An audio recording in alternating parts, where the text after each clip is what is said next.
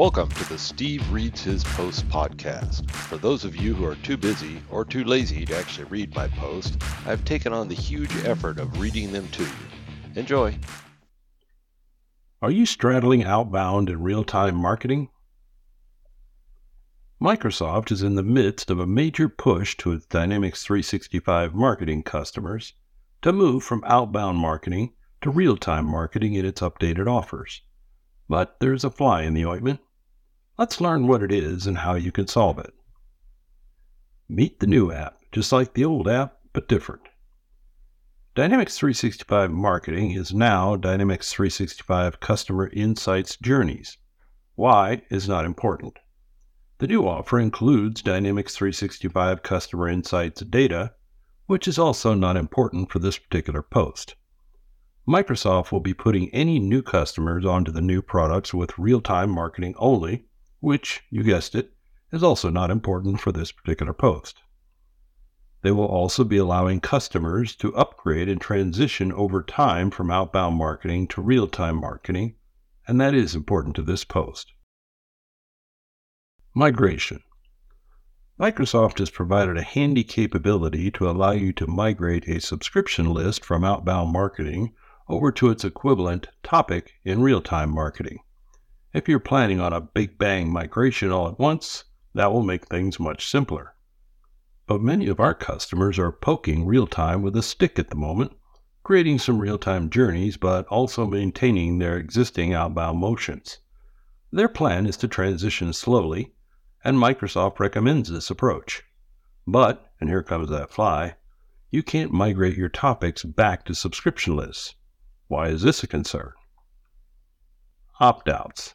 Nobody wants to continue receiving an email about something after they've opted out of a subscription list focused on that something.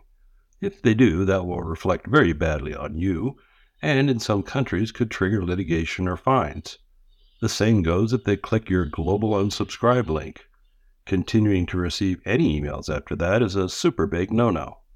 But if you have a foot in both outbound and real time, it is a high possibility that exactly that will happen. Why?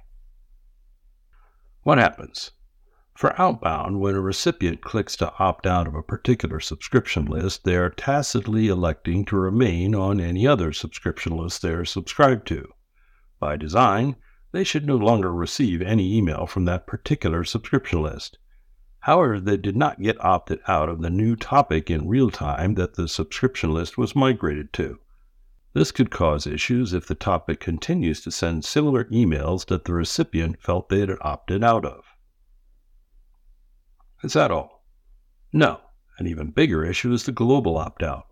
Let's say a customer decides to opt out of your outbound campaigns entirely.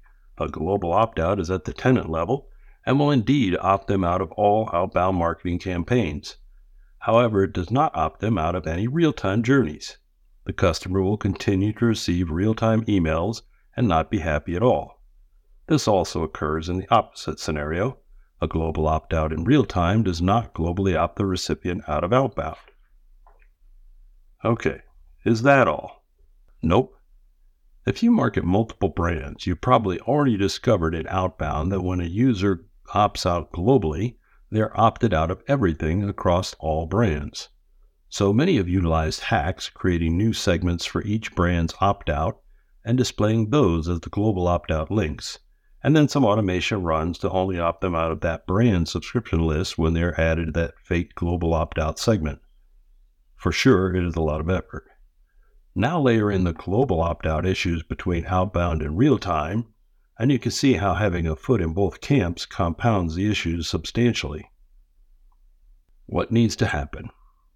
Well, first, Microsoft needs to understand that there are organizations out there that have multiple brands and accommodate that. A global opt out really needs to be at the brand level and not at the tenant level. This would eliminate the need for the hacky workarounds. I would not expect this to come anytime soon, but I could be wrong. This would solve a challenge for multi brand customers in the long term. For single brand customers, which is the vast majority, the issue is with the global opt outs for real time not being synchronized with the global opt outs for outbound. Granted, this is a temporary problem that only affects those who are straddling for the time being, but that's a lot of customers. but as a temporary problem, I don't expect Microsoft to invest much effort in solving it. But again, I could be wrong. We recently had to solve this very issue for a straddling customer. The solution. Our original thought was to hack something together quickly to patch this gaping hole, a concern that was keeping them from even considering touching real time. But, knowing they were not in a unique position and that many, if not most, existing customers were in the same boat, we took a different route. I'm calling it our temporary IP program. We built a legitimate solution to this problem, knowing that while it definitely would have a short life, many need it right now. If you'd like to learn more, reach out. If any Microsofties want to clarify the plans around this, feel free.